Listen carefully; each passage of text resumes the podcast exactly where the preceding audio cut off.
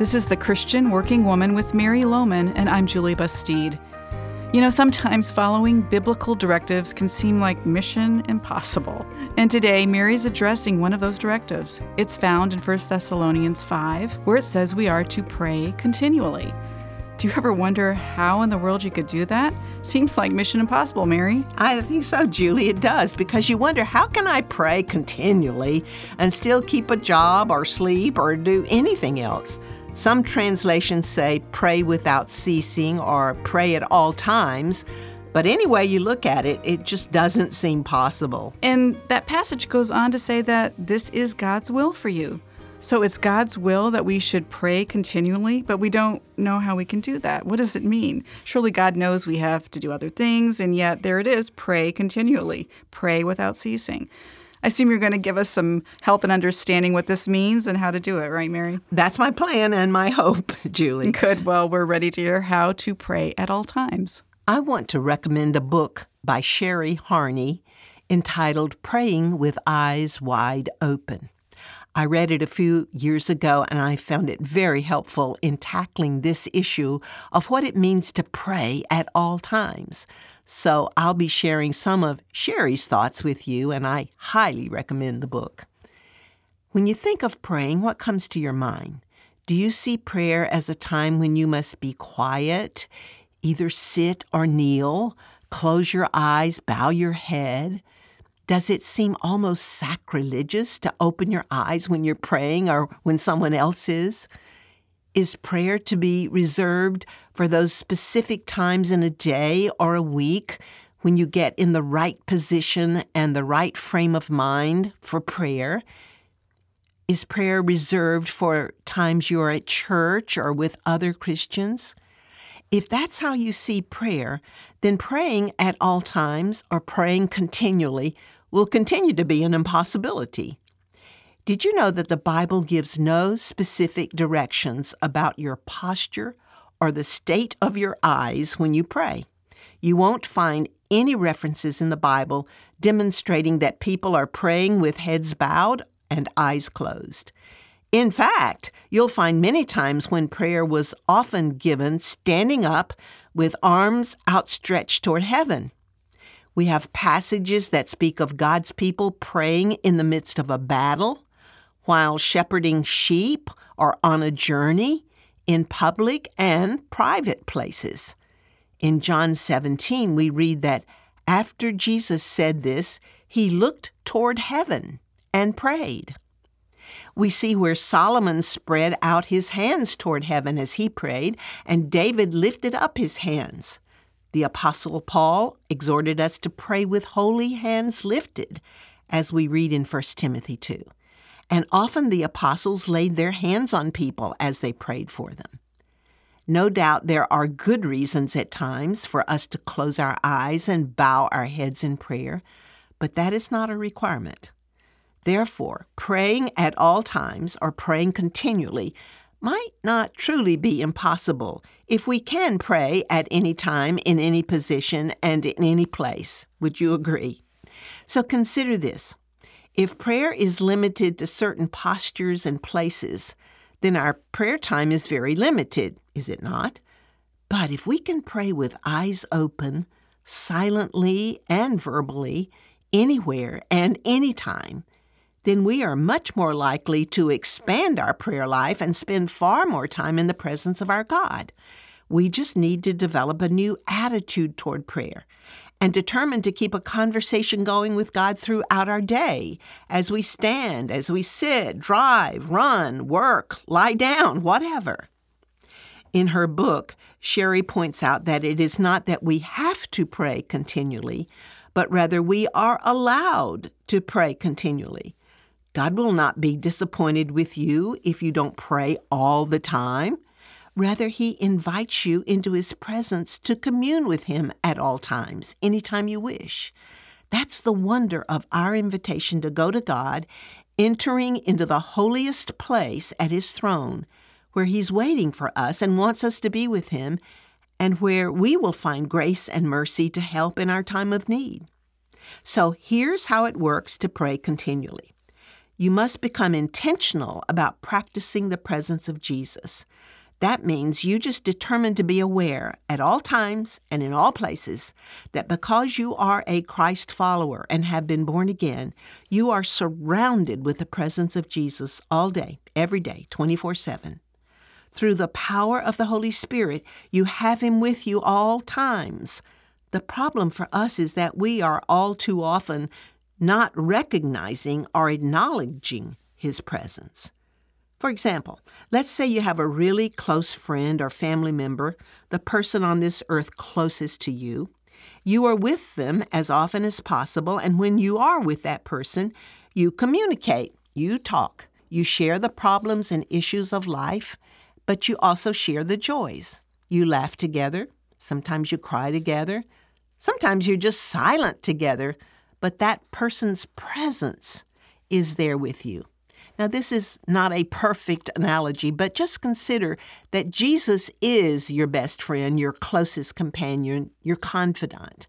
And unlike earthly companions, He is with you 24 7. You are never away from Him.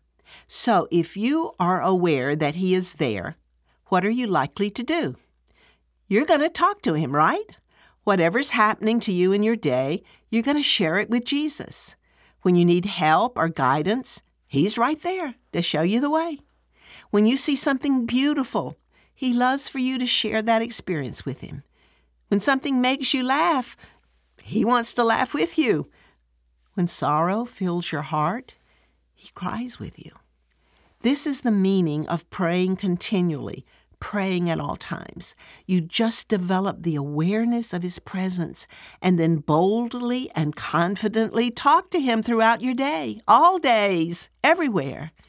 You just simply take advantage of your privilege of praying in the flow of life.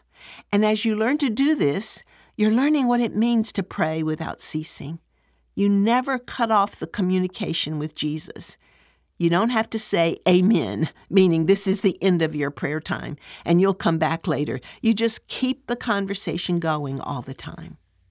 As Sherry states, when we pray with our eyes wide open, our time with God is limitless.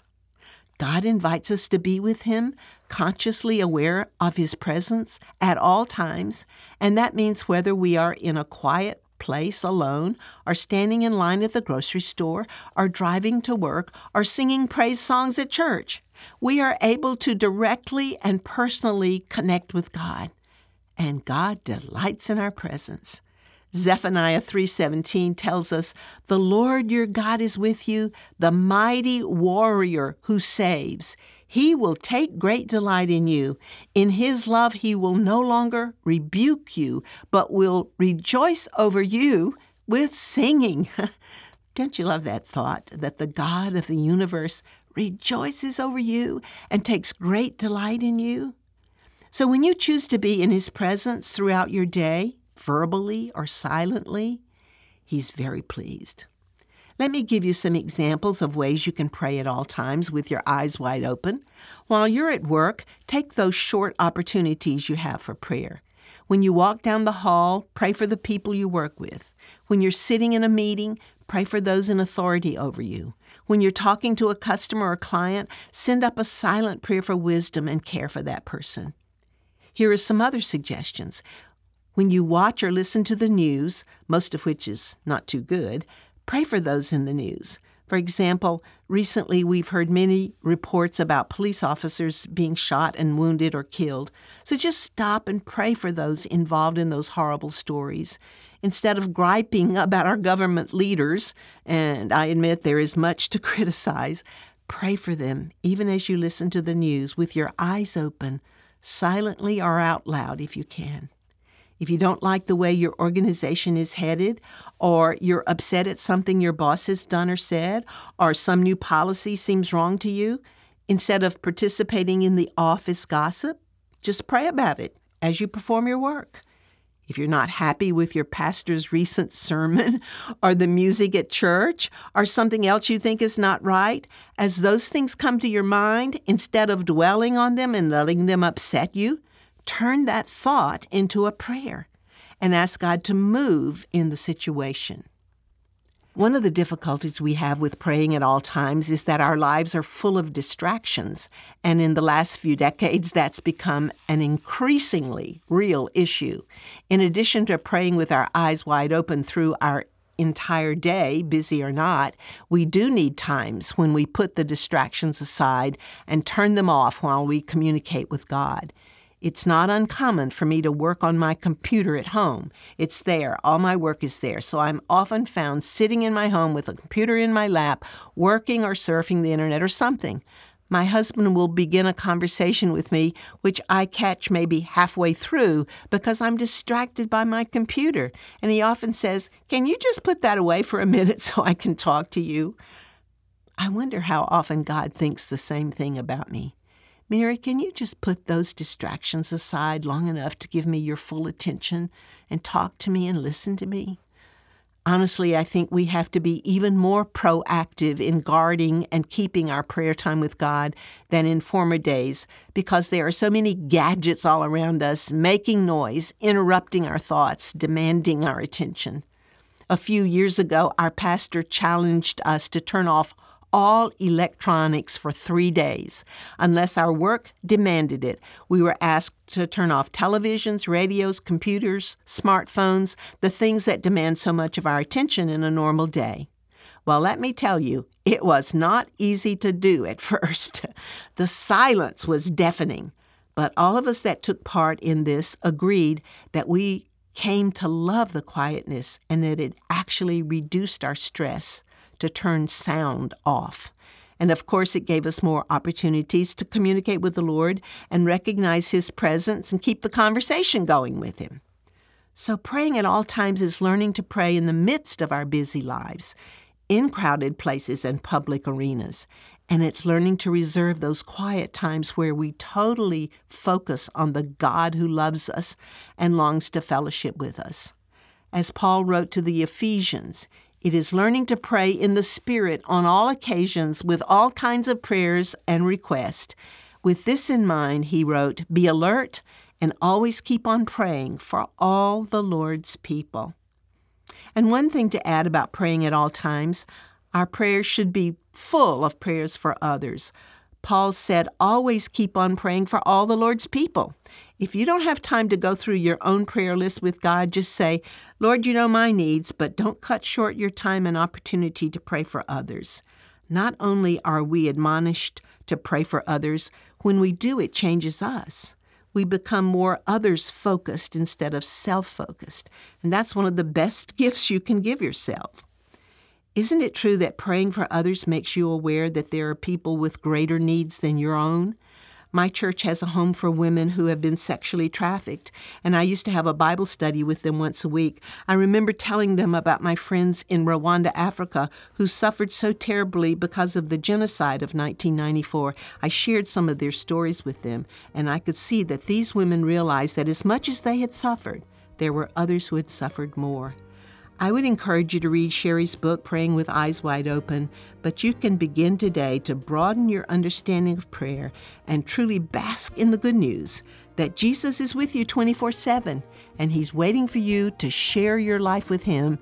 In the flow of your everyday life, just keep the conversation going with Jesus all the time, casting all your care on Him because He cares for you. Well, Mary, for sure you've given us a much better understanding of what it means to pray at all times. Thanks for these very encouraging thoughts. Copies of all Mary's devotionals are available on our website at ChristianWorkingWoman.org. You'll find helpful resources there, so I invite you to stay in touch through our website, ChristianWorkingWoman.org. Well, I'm Julie Bastide, thanking you for listening today and inviting you to join Mary Lowman again next week for The Christian Working Woman.